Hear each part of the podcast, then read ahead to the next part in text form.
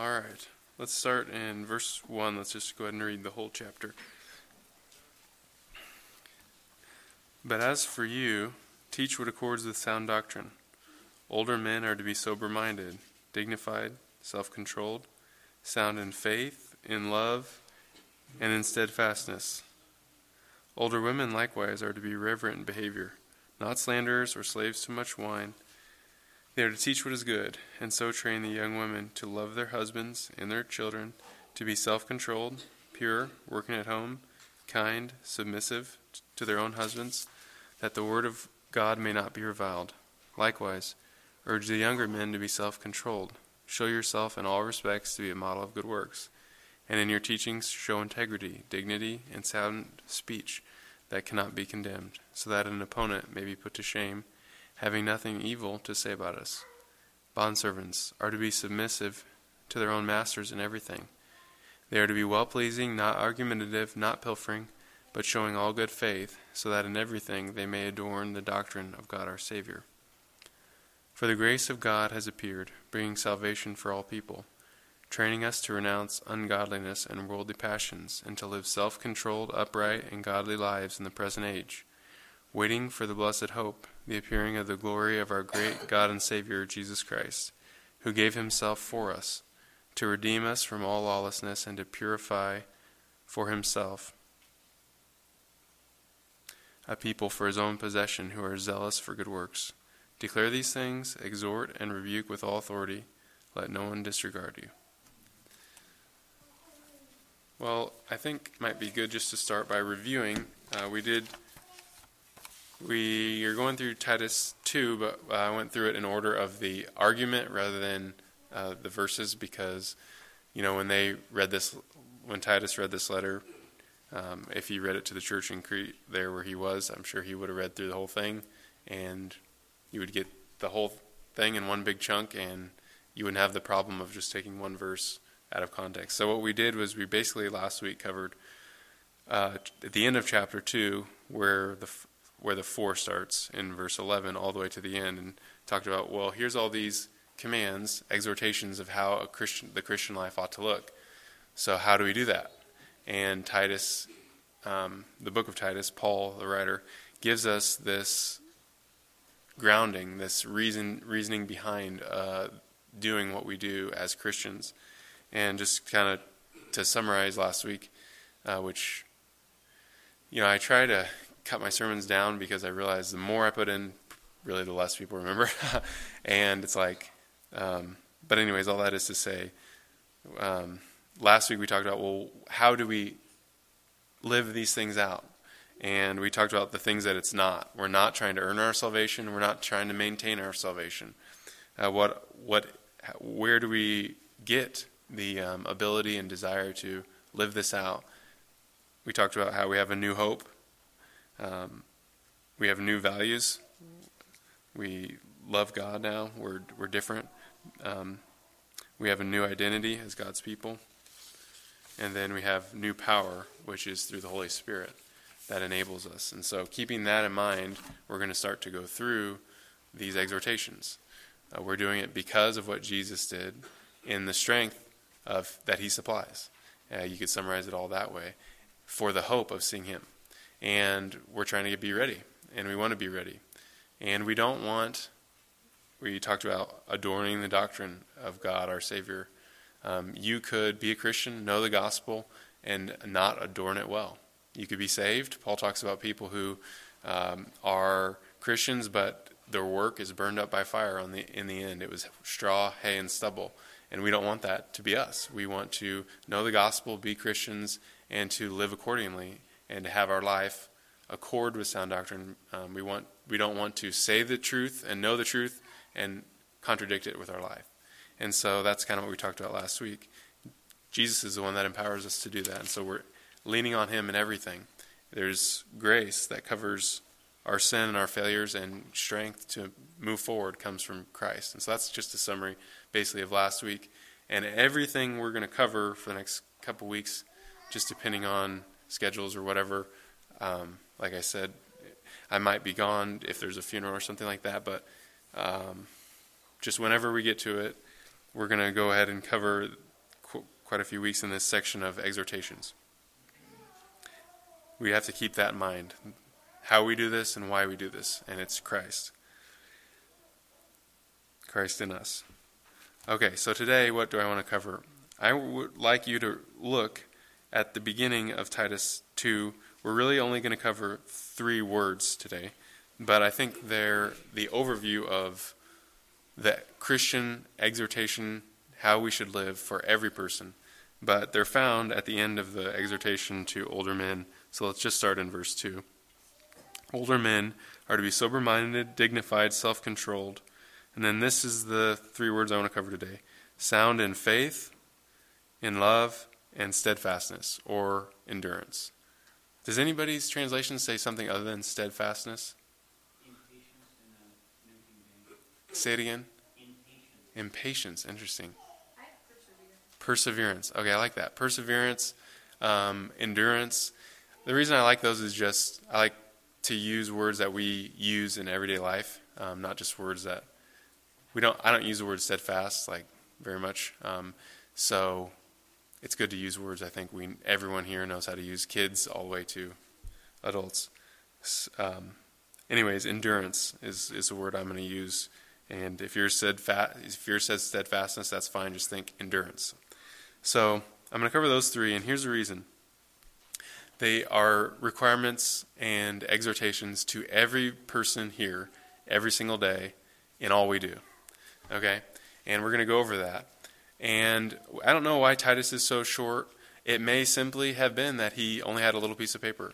And we don't think about paper like that now. But you think about some of the things in Acts where Paul is asking, well, could you bring me some paper?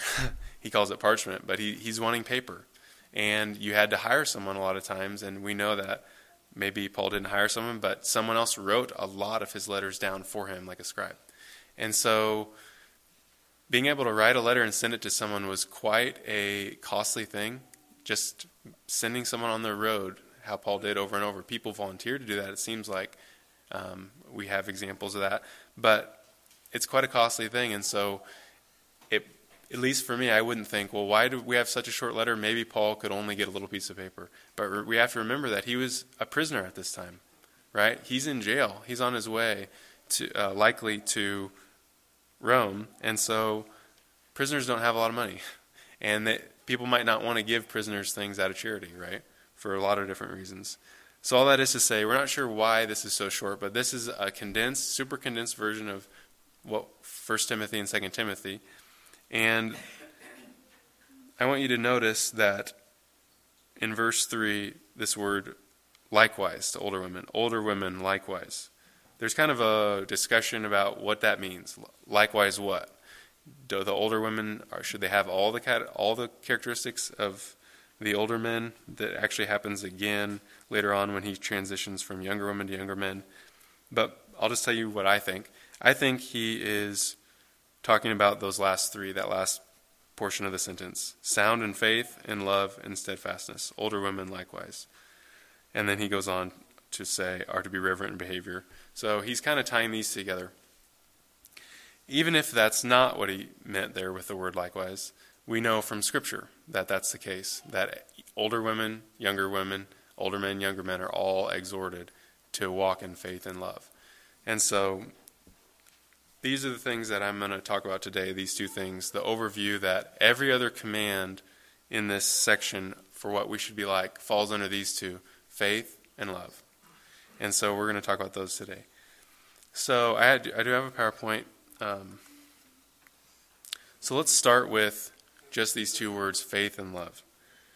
Why should we all be doing this? Well, first, everyone. This is a command to everyone. And I'm going to have to change how I do my notes here, because I have to see. Okay. Let's start with love. And I'm going to turn, let's see. Let's just, the reason I did a PowerPoint is we're going to look at like 30 verses, so it's just going to be, I felt like too much to flip, or if I just read it to you, if I was sitting out in the audience, I would zone out because it's like just reading verse after verse after verse. So I thought, well, PowerPoint might help. So first, love. Okay, love as an overview of the Christian life. Let's look at this here in Matthew 23. This is an example of love being something we should do constantly, and that is an overarching command. Matthew 22.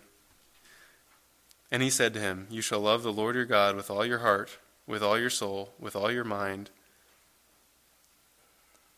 This is the great and first commandment. And the second is like it. You shall love your neighbor as yourself. On these two commandments depend all the law and the prophets."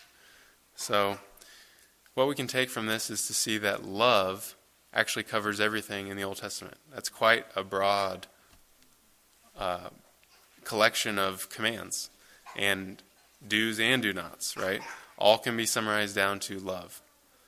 Love God and love your neighbor.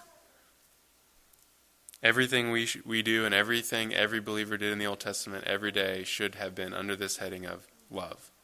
And that was the groundwork for all the other commands. And they all fell under the umbrella of that. Let's look at this next slide. Oh, actually, I have this. I don't know why. Here we go. Okay. These are familiar from, this is 1 Corinthians 13. If I speak in the tongues of men and of angels, but have not love, I am a noisy gong or a clanging cymbal. And if I have prophetic powers and understand all mysteries and all knowledge, and if I have all faith so as to move mountains, but have not love, I am nothing. If I give away all I have and deliver up my body to be burned, but have not love, I gain nothing. So faith, hope, and love abide, these three, but the greatest of these is love. Love. All the other things we do in our Christian life. So many different things are covered here in this particular verse, but everything we do would be pointless, he's saying, without love. We've got to love. Every other command here, we could say this in a different way. Every other command here in Titus 2 that we follow, if we don't have love, it's not going to matter. We've got to love. Love is the umbrella under which all our obedience should be housed, the motive for everything we do. Now let's talk about faith. I think a lot of us would say, well, how could we summarize everything we do in the Christian life? I think a lot of us might say love. That's pretty obvious from 1 Corinthians 13. Faith would probably be the number 2 answer, I would think. But I think it's also equally important. Let's look at these. Romans 14. This is showing it from a negative perspective. Whoever doubts is condemned if he eats, because eating is not from faith. For whatever does not proceed from faith is sin. So this is a negative verse, but what it's showing is that everything we do should proceed from faith. That if we're not walking in faith, we're walking in sin. That's what it says. So that's from the negative side. Let's look at a little bit from the positive side. Romans 1. I am not ashamed of the gospel, for it is the power of God for salvation to everyone who believes, first to the Jew and also to the Greek. For in it the righteousness of God is revealed from faith for faith, as it is written, the righteous shall live by faith. Romans 1:16-17. There's a lot. We could just do a whole message on that one verse. There's a lot in there that we're justified by faith, but we also walk by faith. That's very clear too, that the same way that you become a Christian by trusting Jesus is the same way that you live every day of your Christian life afterwards. You continue to trust him. You trust Jesus at conversion with your sin, your soul, your life, your eternity. And every single day you wake up, and as a Christian, we do the same thing again and again. Trust Jesus with the big things, with the little things, with our sin, with our soul, with everything. And that's the way we live the Christian life. We live by faith. And that's actually the way, again, a quote from the Old Testament, Paul quotes from the Old Testament here, that's the way the Old Testament believers were called to live, is by faith, every day in all they do. A couple more verses on faith, why it covers everything in the Christian life. Without faith, it is impossible to please him, God. For whoever would draw near to him must believe, remember that's the same word as faith, that he is, and that he rewards those who seek him. So, without faith, it's impossible to please God. Another just This is, again, the negative side, but showing that in everything we do, we ought to have faith. We want to please the Lord, but we start from the position of faith. Let's look at this next one from 1 John 5. Everyone who believes that Jesus is the Christ has been born of God, and everyone who loves the Father loves whoever has been born of him. By this we know that we love the children of God, when we love God and obey his commandments. For this is the love of God, that we keep his commandments, and his commandments are not burdensome. And everyone who has been born of God overcomes the world. And this is the victory that overcomes the world, our faith.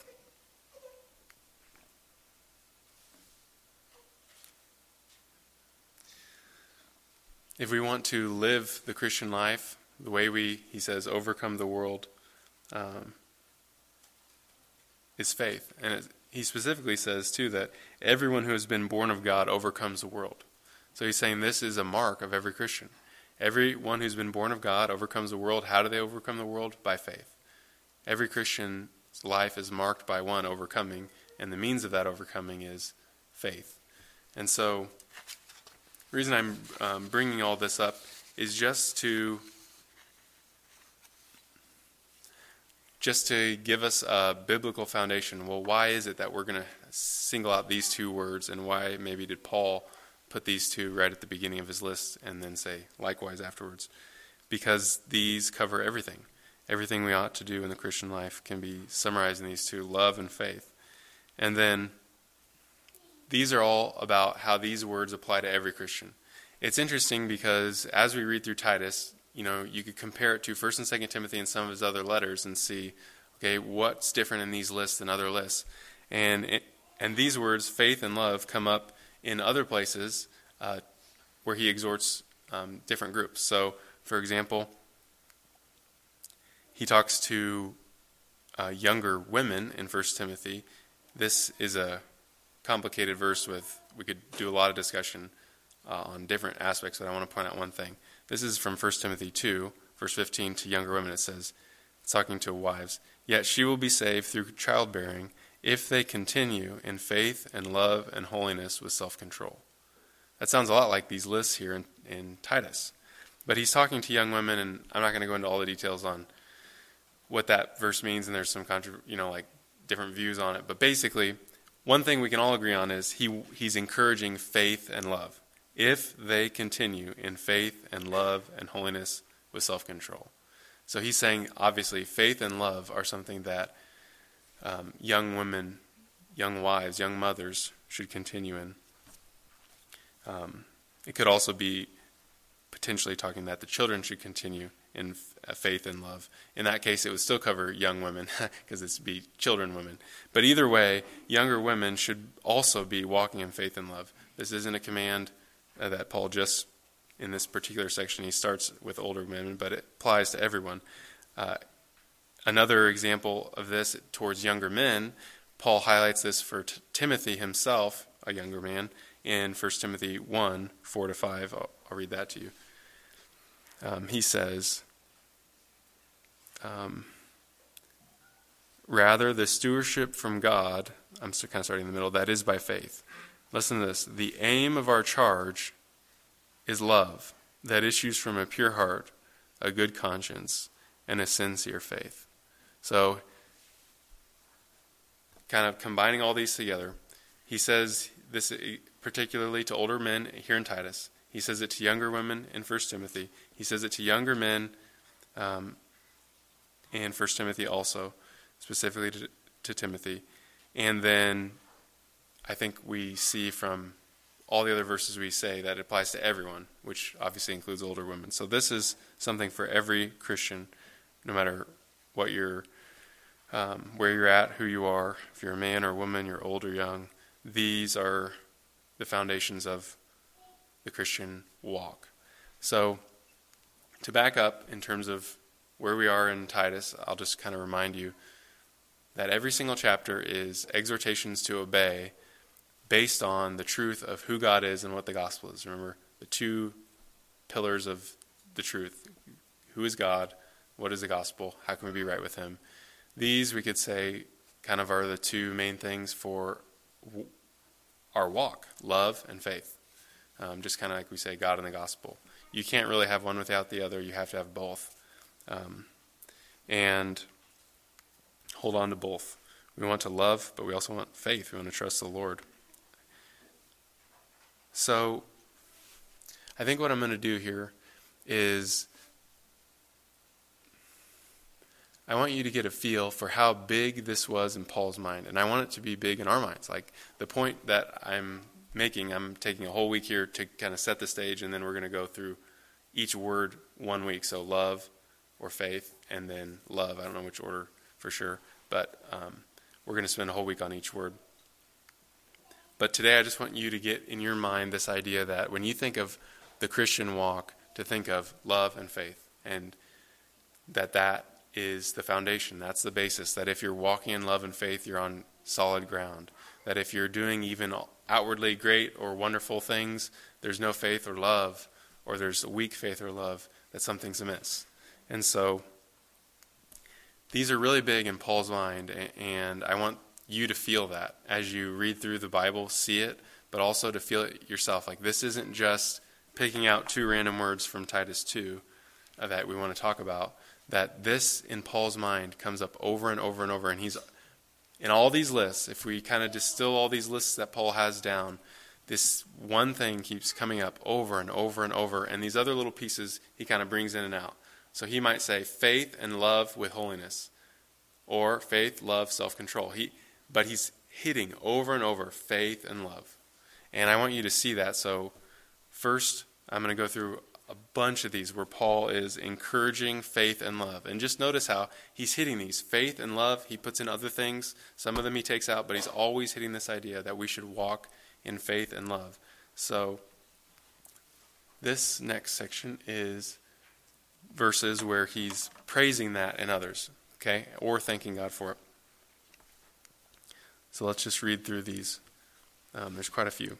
One of them is not from Paul, but it's still a good example of this idea of how these two go together.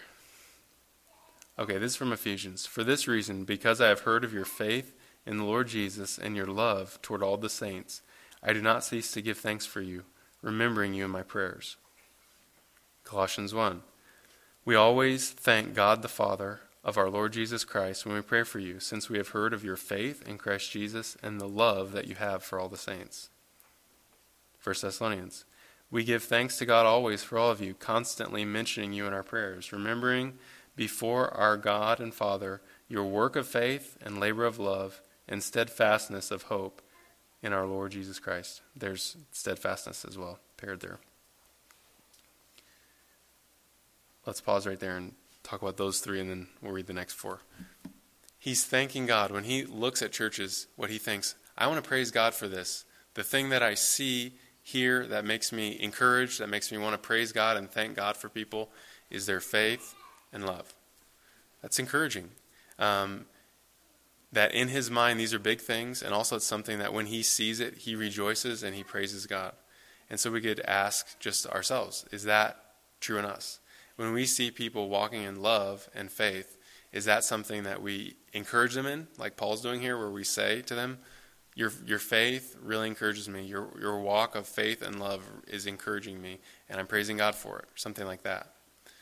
Or just, even if we don't tell them, we just praise God and we rejoice in our heart.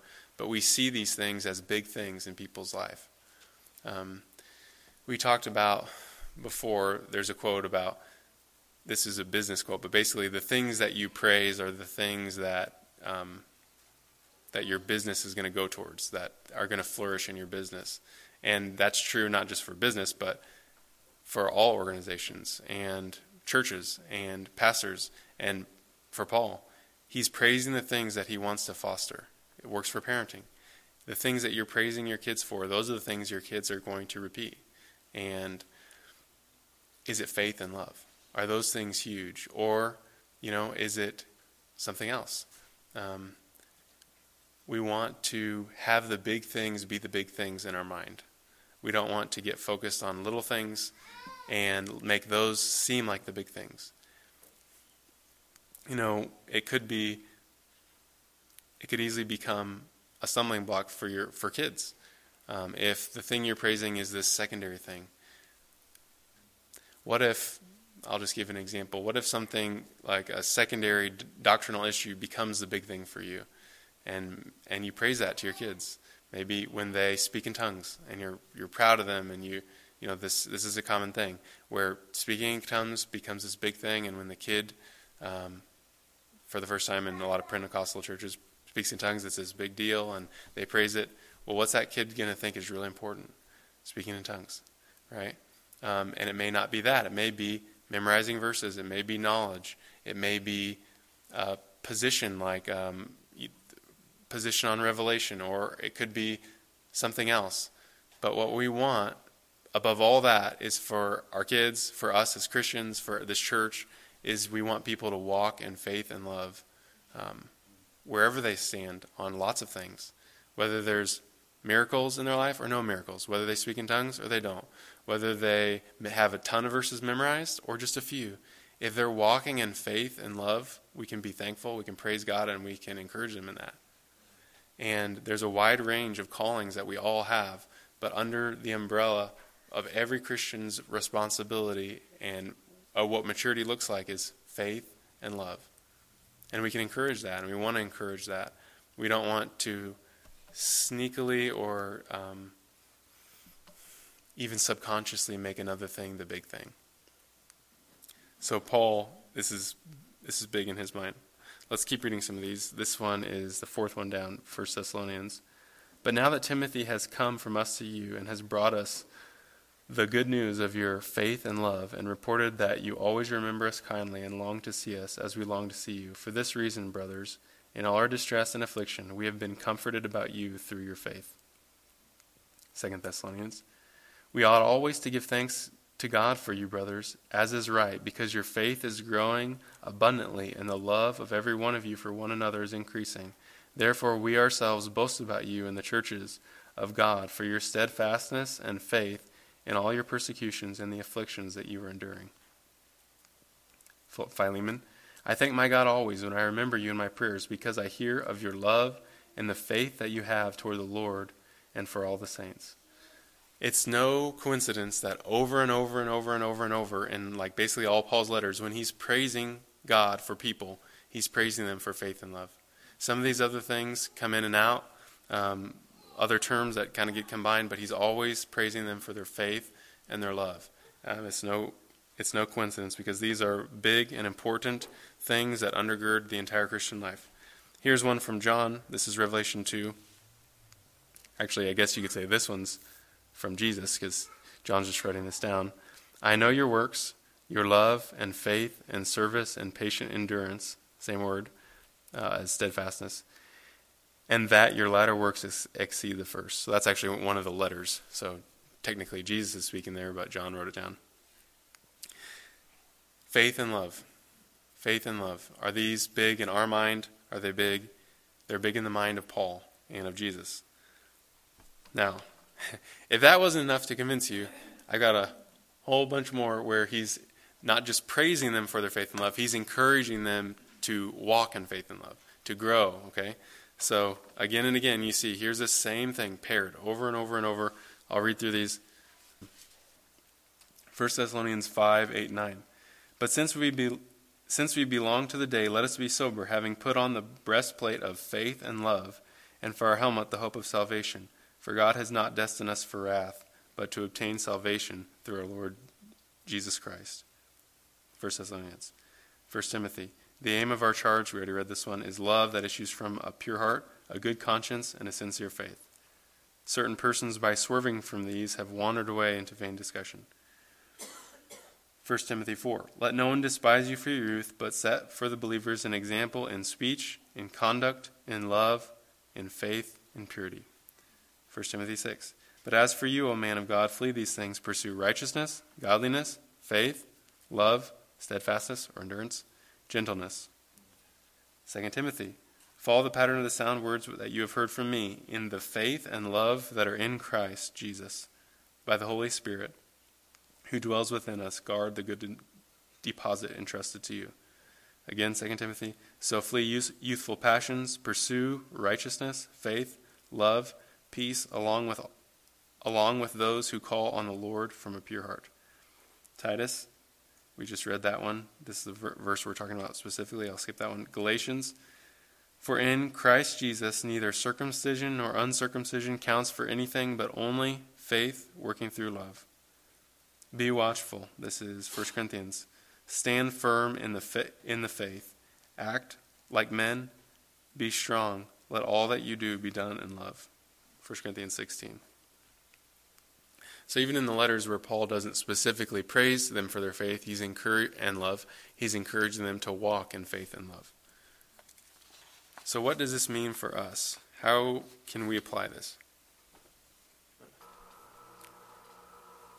I want you to remember this, but more than that, I want you to think about it in your daily life, right? Like, I don't want this to be like filed away or a note in your Bible, but I want this to be something you think about this week as you go through the week. What does God want from me this week? He wants me to walk in faith and love, and he's going to help me. He wants to help me to walk in faith and love.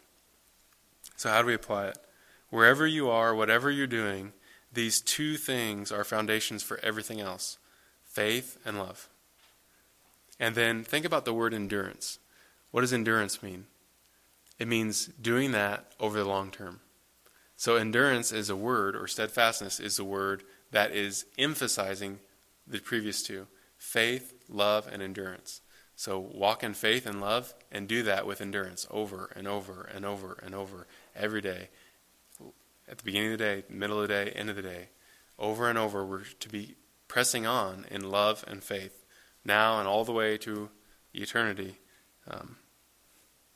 How does that look? Well, when you wake up, you might ask yourself that question. Maybe you do, maybe you don't.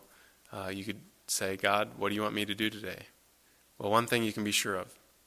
God wants me to walk in love and faith. God wants me to trust him. He wants me to love him and love others. It's actually really helpful, because if you think about it, there's a lot of things. It's so helpful to have a baseline, to have guardrails, to know where you're going in general, even if you don't know the specifics. If you have something, maybe a decision you have to make, or that you're not sure what's the right thing, or different opportunities present yourself, and you want to know, people ask, what's the will of God, or what does God want? There's two ways to say the exact same thing. We can know God wants us to walk in faith and love. So often this kind of, as a pastor, sometimes people ask me questions like, what do you think? Should we move or for this job or not? And usually I ask them, can you do it in faith? Or is it something where you're maybe just afraid, or there's more money, so you're just leaning on the money, not God? Or is it something where you're trusting the Lord? Can you do it in faith? And could you stay in faith? Either one. Is it motivated out of love? Is it motivated out of a love for God and others? Or is it motivated out of something else, a love for something else? And then, if you can make the decision in faith and your motivation is love, maybe you have two options and you can do either. Then I think the Lord would leave it up to you unless he guides you in a different way. There's another reason outside of those two. If there's one you definitely can't do in faith, or that's definitely not motivated out of love, that's definitely a warning sign and something to pray about and ask the Lord, is this wrong? Is this even sin? But there's many, many situations in our life. Maybe it's not moving. Maybe it's something else. Maybe it's, how do I interact with this person? I want to do right, but I'm not sure. This is a difficult situation. Am I walking in faith? How can I walk in faith here? How can I walk in love? God, I trust you with this situation. I'm not sure how to love this person. I'm not sure how to interact in a way that honors you. I trust you to help me and fill me with love for him. It's a safety net. Wherever you are, especially when things you're not sure exactly what to do, it happens a lot in parenting. I'm not sure how to handle this. Do we be more strict or more gracious? Walk in faith and love. What does God want us to do? Whether we're fixing the kids' breakfast or just mediocre, mundane things throughout the day, God's wanting us to walk in faith and love. So actually, the mundane things are a big opportunity to walk in faith. I mean, think about it. You're doing these things over and over every day, and they can seem, and they can start to feel meaningless. But one way to walk in faith is to trust the Lord that they aren't. God, if there was no purpose to this, you wouldn't have me here doing it. And there's a reason. I trust you with this. I trust you with my day. And to love wherever we are. And it comes back to that word endurance, right? Too. Many, many times the things we do every day, over and over, the people we're with the most often are the people we struggle to walk in love with the most. Right? At least for me, if I'm going to get frustrated, and that's going to come out in my voice, 99.9% of the time, that's with my kids. And it's sad, really, in a way. That's like, I fail with my kids. I treat my kids worse than I treat any of you. That's sad. But the reality is God will help me, right? He wants me to endure in love and faith. And whenever something happens, one time, two times, 999 times, it's an opportunity to endure. The first time something happens, the first time a kid does something they're not supposed to do, patience is easier. It's like, I'll be patient here. I'm going to calmly explain this. And then when it's the 50th time, we want to endure in love and faith, right? And so in many cases, it's these everyday over and over actions where we need this call. Walk in faith, walk in endurance. And it might be walk in faith, walk in love, and endure in those. Or it may just be faith. I mean, think about the everyday things you do at your job that you do every single day. Maybe you do them 100 times a day. How easy is it to just get into a routine and you're just trusting your own knowledge, trusting yourself, trusting that it's going to go the way it always goes, and you're not actually trusting the Lord. It's easy to do whenever you do it over and over and over, and you get in a routine. This is how it always is. And we begin to trust in ourselves, trust in just the monotony. This is how it always is. Whereas we need to trust the Lord every day. The first day we go to our job, the very first day, and the last day, every single day we're equally dependent on God. We have to trust Him. Every day we wake up, He's the one giving us breath and life and everything else, the ability to do our job and do it well. Work can be difficult or boring. And love and trust over the long term is a big deal. So think about this. It's an encouragement. It's a call to action. It's a call to love and faith. But it's also an encouragement to you that these things that often feel maybe the least meaningful can be and are very meaningful to God. The reason Paul is encouraging and praising God for their faith, he's inspired by the Holy Spirit there.